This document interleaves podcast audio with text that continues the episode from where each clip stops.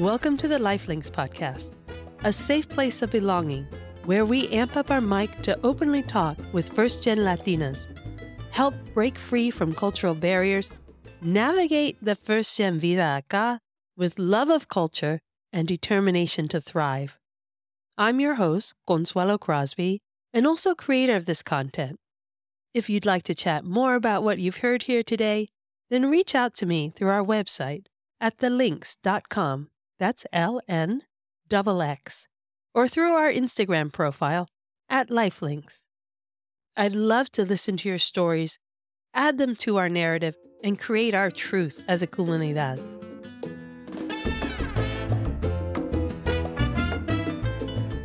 Hola, chicas! Welcome to your midweek drop of the Lifelinks podcast in the same week as your Galentine, Valentine celebration of love, amor. Now, I know people don't always get into the mood of a planned day of red roses and dinner, but then again, why not? Why not? Before there was corporate consumerism, people and the traditions actually lived this out loud. They lived it in their yearly celebrations of simple gratitude for each other. So I hope you reveled in love with your family, your partners, your amigas, your sisterhood, our community. And with that love, keep reveling in Black History Month, emphasizing the profound cultural impact of Afro Latinas and the importance of sharing ancestral cultural knowledge. Now, today is a Pod Club episode. So by now, you know these are the episodes following interviews where we cull the gems out of everything that was talked about and really focus in on the ones that resonate with many of us. So, in last week's episode, Maria Marquez shared her personal story of the Peter Pan organization, a U.S. based plan that moved 14,000 Cuban children from their families, of which she was one, in an attempt to sway the Cuban Revolution in the early 1960s. For those of you who had never heard of this piece of America's history, no worries, you are not alone. This is something I never would have heard of, and I actually lived through it. It was never told here.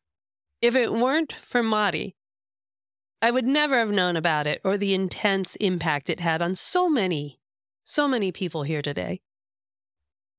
Just imagine at seven years old, you are put on a plane with your seven year old cousin alone and flown to a country that doesn't speak your language and you know nothing about. It was a heart wrenching opening. And thankfully, Mari, being the amazing life learner, as she describes herself, showed us how to move upward and onward through life, leaning heavily on your authentic self. That everything else around you is situational and it doesn't define who you are. As Mari described, live one life. One life based on staying in alignment with your values. Because staying in alignment with your values living by your soul, the decision making gets easier and stays true to who you are and what you really want. And that's what ultimately brought her to her dream job as manager of the Bobi Cespedes Band, the iconic Afro Latina singer, songwriter, and priestess in the Lucumí religion. Yesterday, I got a text. I was so honored and humbled to learn that Bobby had listened to the episode and she sent such kind and empowering words about the podcast. I am forever grateful for the lives touched and hearts felt because of this willingness of our beautiful guests to share their stories and our powerful listeners to embrace them. So, when you were listening last week, and again, you can always go back and hear it again, hear it for the first time, but just so you know, in advance, the intro and the outro music is Bobi's.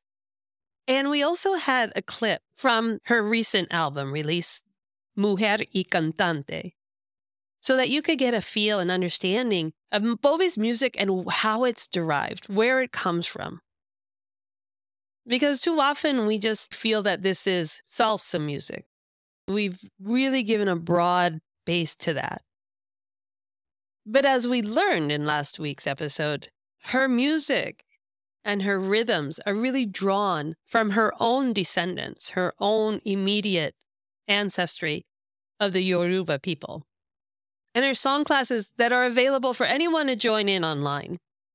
Those are based on the chants and rhythms of the Lukumi religion of the Afro Cuban people that come from that Yoruba ancestry.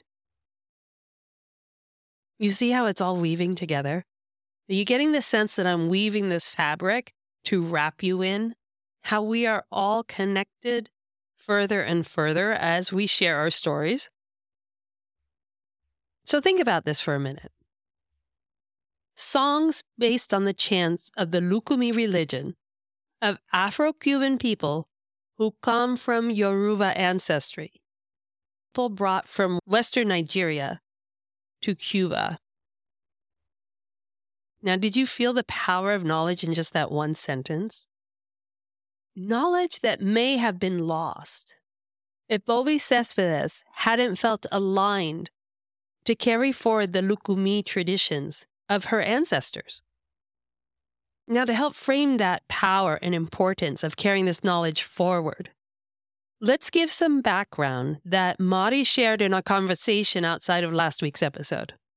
Because, like she mentioned at the end, it was really difficult to edit down all that wealth of knowledge and information, both ancestral and current day, that Mari just has in her memory.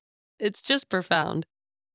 So, I'm including now a clip that was part of the interview process, but it wasn't included in last week's episode. But this will help give further understanding to this ancestry, this cultural knowledge of Bobi's that she's sharing with us through her music and her song classes. So take a listen. So in Cuba, the two most important African cultures in terms of influence okay. are the Yoruba and the Congo. Uh, and Bobi had descendants from both those peoples. She's straight like descendant with, you know, with an aunt that barely spoke Spanish or spoke with very African influence. So it's very close to the roots. One of the interesting things about Cuba, interesting, quote unquote, because it's also one of the tragedies, mm. but that enslaved people, they were still being shipped to Cuba through the late 19th century mm. where in the United States, the shipment and trade of enslaved people was ended much earlier.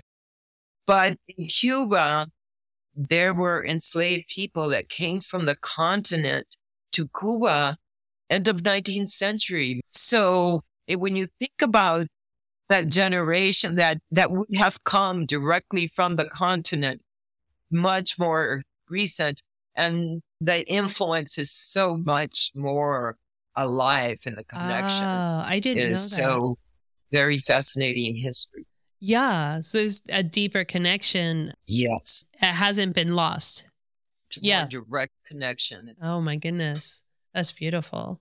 There's a film I believe is on Netflix about the Yoruba and the influence oh. in New World cultures it's filmed by an American man of Yoruba descent and partly in, in Nigeria, Brazil, Trinidad, mm. Tobago, and Cuba. So it has a tremendous influence in the Caribbean. Mm-hmm. It's certainly Puerto Rico and Cuba, Trinidad, um, Brazil. Those are the major areas of influence of the Yoruba descendants in the so-called New World. So, this is the power. This is the power of passing down this ancestral cultural knowledge. Because the Yoruba people, direct from Western Nigeria at the turn of the 20th century, we're talking just over 100 years ago, were living in Cuba and the Caribbean countries. They were bringing their traditions, their music, and oral language here to keep them close to their home, to their family, and fate. To survive this horrible event of being stolen from their country, all as part of a slave trade. And how quickly, for many of us, aside from the direct descendants, how quickly that knowledge is lost to us. When we think of Cuba, we don't think that people were brought there, stolen from their homeland just over a hundred years ago. And it speaks to how quickly a language can be lost from the diaspora, if not memorialized, if it's not learned and passed on by those who live away from its origin.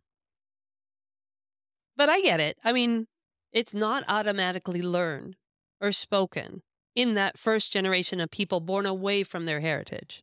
Because, like many of us, we're just trying to survive in a culture that's foreign, that may not support us, that wasn't designed for us. And there's a lot of struggle embedded in that. And it's a struggle that early on in a childhood, you associate with your difference. The difference being you come from a heritage that's not where you live. Intellectually, I think the burden is already there where we may not learn the language, we may not learn the traditions or anything about our heritage because that only makes it more difficult at a time when trying to figure out who you are and, and having friends or fitting in is already really hard. But even so, you can see and hear through Bobi and her work that if these traditions, this ancestral cultural knowledge, is not learned, not passed on, that they are lost, and the story gets rewritten by whoever holds the pen. I love that phrase from Ashley Rivera Mercado in episode 74. I love that phrase. Whoever holds the pen will write your story if you don't write it yourself. So instead, Bobi not only lives and practices her ancestral knowledge as priestess in the Lukumi, but she performs, records, and teaches the songs in the Yoruba language, a language that has little recorded translation. It was almost lost and only relies now on the rhythmic chants passed on from the people brought to the Caribbean just over a 100 years ago. The definition of the language is fleeting because the people who held the pen at the time were not interested in it. So think about your own ancestry where your family is from, the traditions, the language, the recipes, music, and songs that come from there. How readily you are to drop into them. It's still pulsing in you, but without that ability to tell its story, not only are we at a loss, but all that cultural ancestral knowledge is lost. So see what you can learn from your family while they are here, while they can give you those firsthand stories. Can you imagine the wealth of spiritual and intellectual knowledge we could create if we gathered all of these stories right here on this podcast? It's just like I said on one of the earlier episodes where I just would love to have this be daily. Like, this is your daily knowledge. This is your daily update. Wouldn't that be powerful? More than all the things going on in the world right now, which don't really always feed us or fuel our soul, I think these stories would. We can share them as stories, that oral tradition that can get recorded, written, made into movies on Netflix, and bring them forward for generations to come. So here's a little tiny tie in to how those stories have power. How telling each other our stories, even if it's just a little piece, has the power to shift your life. So you may have seen on our website, it's our logo, It's on the cover art of this podcast. That there's a picture. And if you don't know, that's a picture of me with the full wide open mouth smiling. I am in pure heaven. I'm in pure heaven because that picture was taken in Cuba. Where else could you revel in joy like that? It was the most profound experience of my life. And I've been places. But it was profound because we went on a trip with Mari, who was very well versed and intentional on bringing us to locations in Cuba to experience the artists and support their talent and their craft, whether it was music or art or photography, dancers, throughout this one region. It was such a powerful experience. It was like traveling through the eye of a needle. Have you ever heard that expression? Traveling through the eye of a needle. you know how tiny that is because I can't even get the thread through it anymore. But it's when all the planets align for something to happen and you realize that you have this one chance and you take it. And we did. And at that time, this is 2019, yes, before the infamous, mm, before everything went sideways. Mari and I had only known each other for a few years. We had met in salsa class that I had decided to take to heal from the pain of my mom passing away. There's something about the music, the movement, the memory that I just needed to immerse myself in. And Mari was in that class and she saw, I guess, the expression on my face one day. And she just came over to me and asked, Are you okay? And I remember being in a fuzzy state of unawareness and just trying to get in my groove of someplace kind and soft.